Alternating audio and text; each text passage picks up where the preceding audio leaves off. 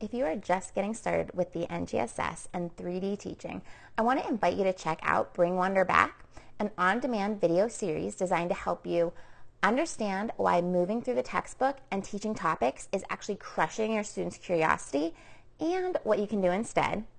It's going to help you shift the work of learning where it belongs by building your understanding of explorations and discovery based teaching practices. And finally, I'm going to help you take the first steps toward transforming your students into scientists through 3D learning, which is really what the NGSS is all about. You can access this video series at iExploreScience slash wonder and get ready to bring wonder engagement and a love for learning back to your science class. All right, to the show.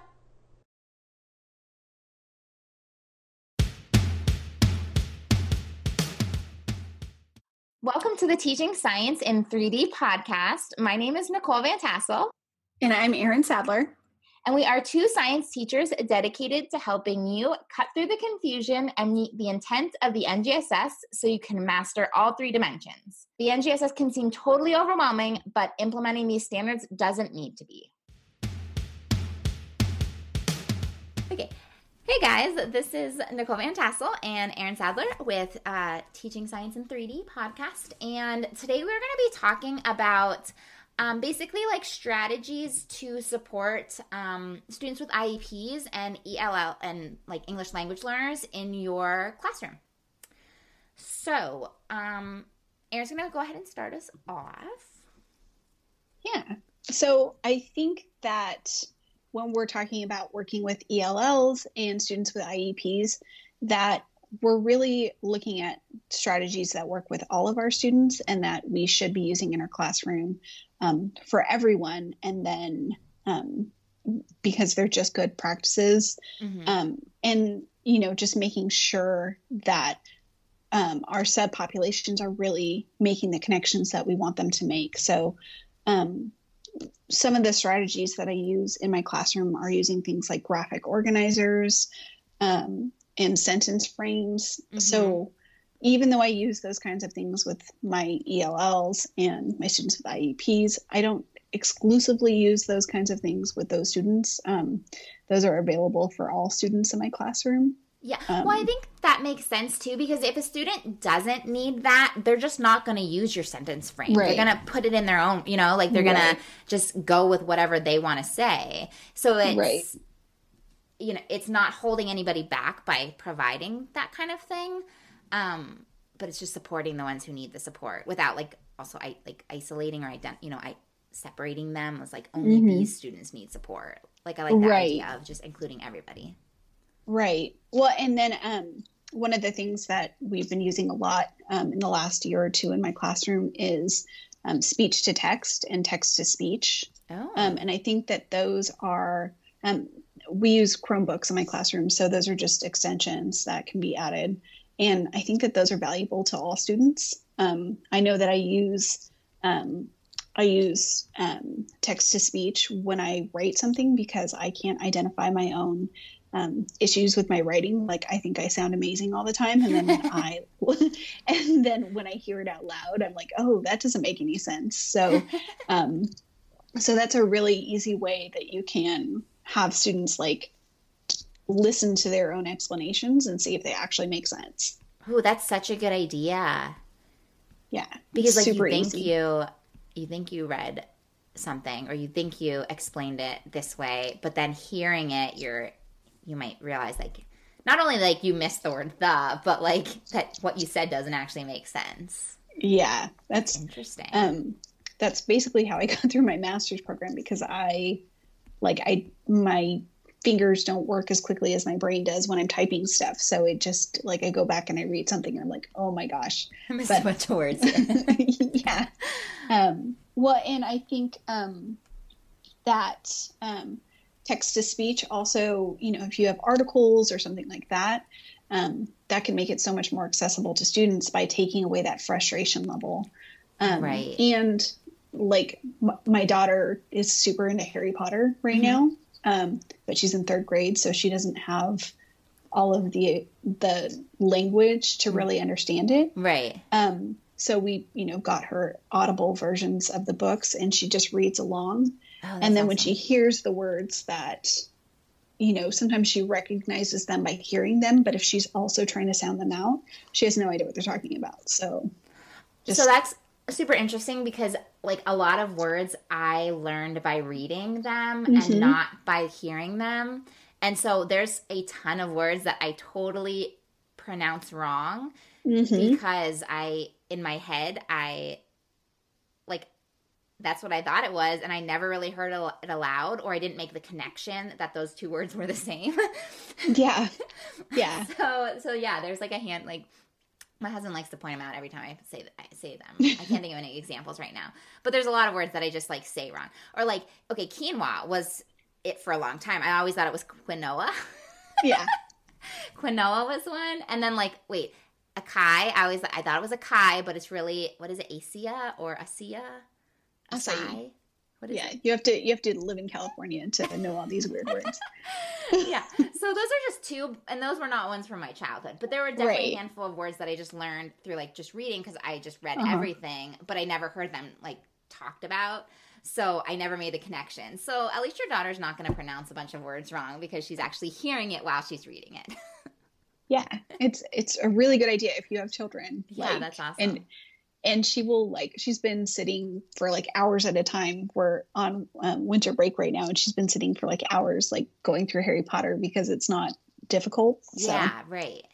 yeah That's awesome.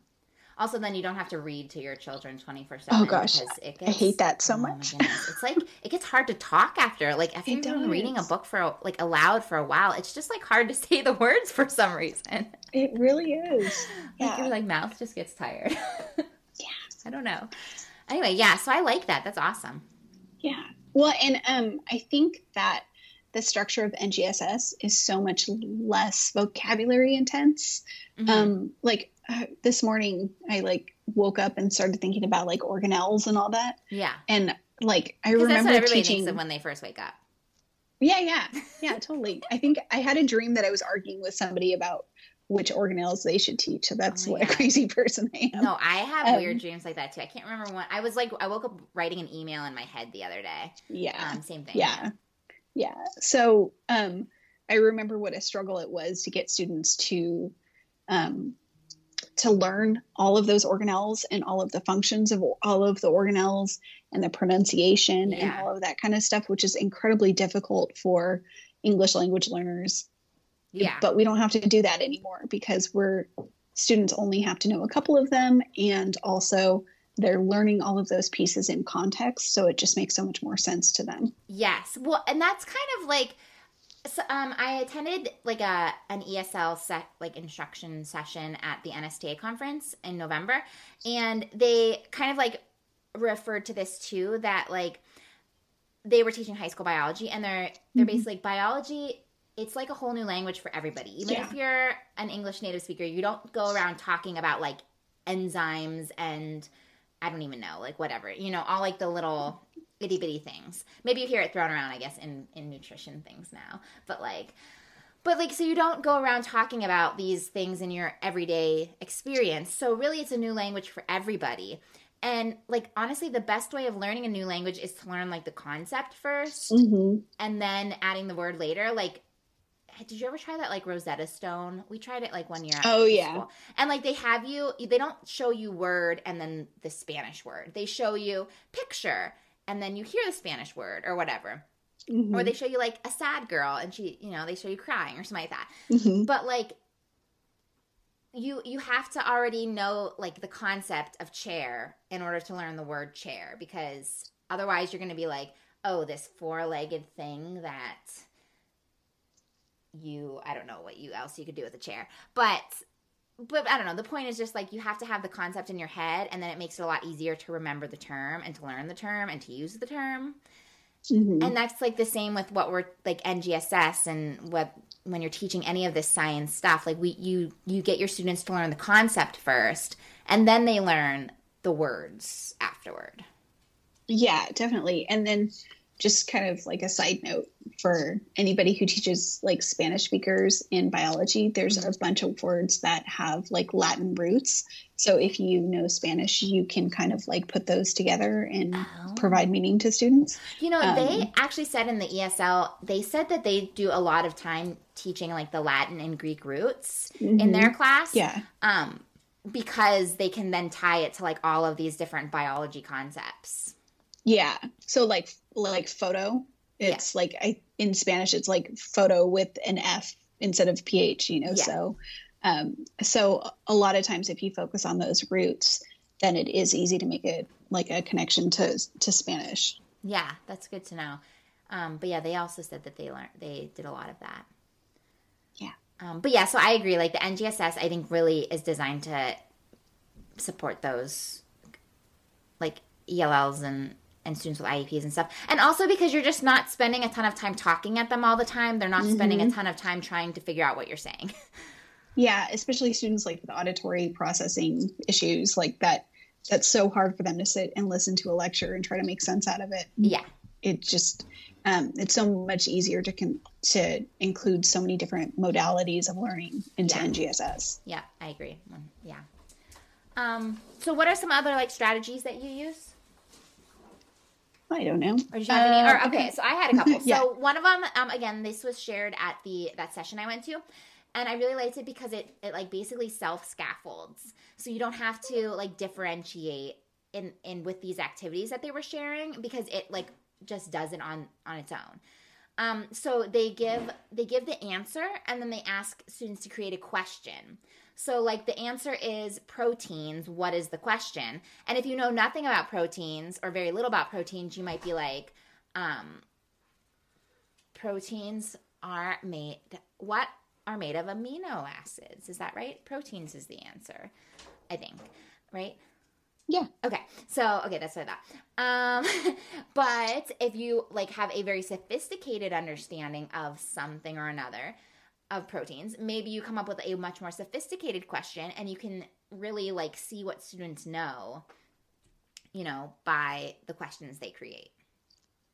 So I like that. I like that. We um we do that often. Like I make students come up with questions. Yeah. And they're some of my like high achieving students are like I but I don't have any questions and like you need to generate a question like what yeah. kinds of things could you investigate and they struggle with that and it kind of adds another layer of complexity when you're trying to differentiate yeah to make right. it more difficult yeah. yeah. this one you like give them the answer and then they have to come up with the question and then like they do activities where they like cut them up and they like rotate around the room and answer the questions and things like that um but it was it was like a cool one um, and then another one they came up with, with were like concept webs and this one they did differentiate um, but they would give students like so either a list of terms or or and like pictures and then mm-hmm. sometimes they gave students the structure like the categories that they wanted the students to sort the words and the terms into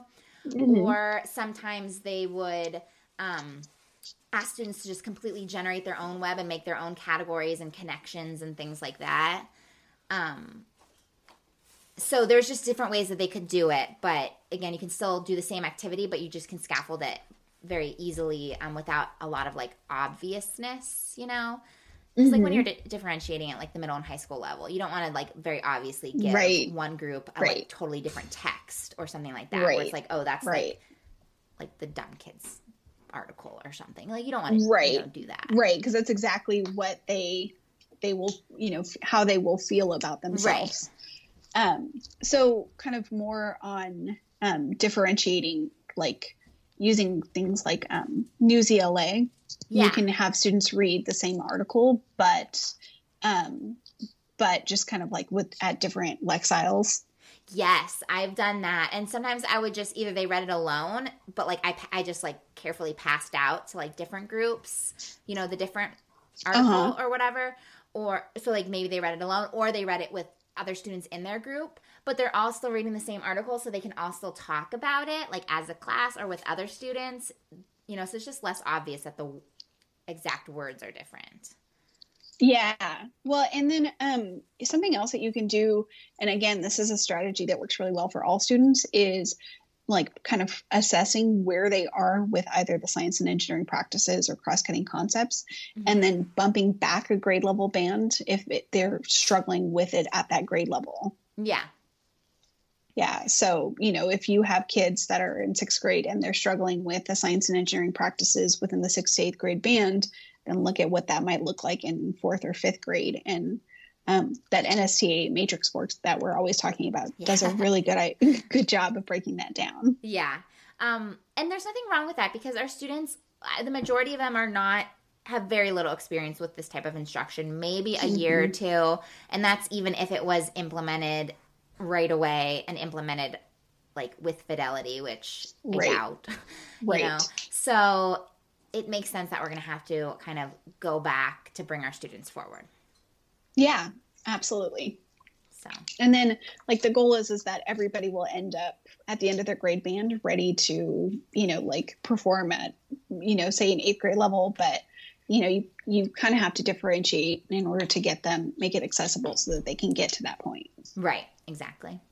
Yeah. Yeah. So I feel like that I don't know. Do you have anything else like you wanted to share? I know that wasn't like a super long episode, but I mean, but really when you're just using these like good practices, you are mm-hmm. going to meet. And I, like you said that originally, and I mean, I totally agree with that because I was doing like some research for um, one of the workshops in like iExplore Academy, and literally everything I was reading about like ESL and ELL and things like that, it was like, well, that's just a good idea for everybody. Well, that's just a right. good idea for everybody. Well, right.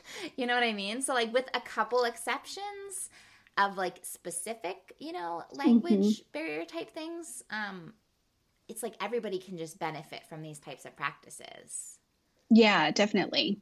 Um, okay, I have one more. Okay. So having students um, using some sort of audio program to read an article to students and then having them draw a picture of it as it's being read. Ooh. Yeah. So that's one that we just started.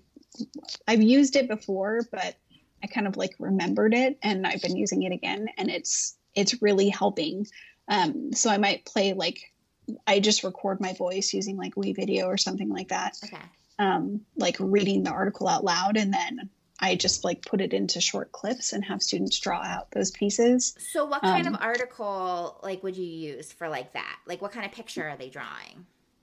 So i might do something like news ela or you know something like okay. that where where there's like different sections. So i might record my voice talking about the different like e- like each section of it.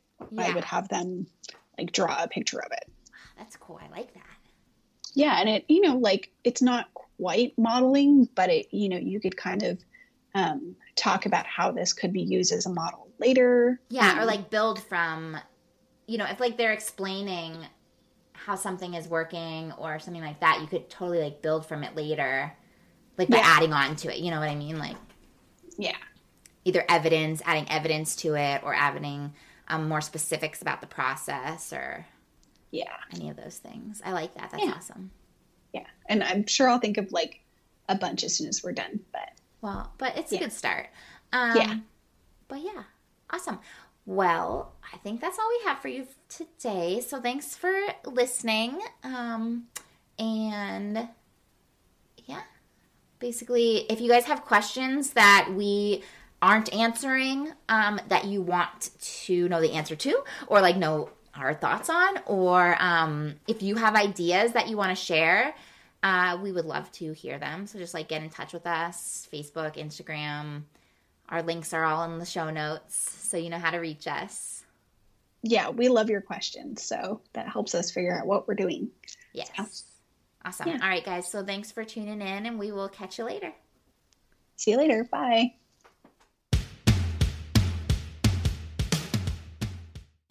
Making sure that your lessons are three dimensional isn't always easy.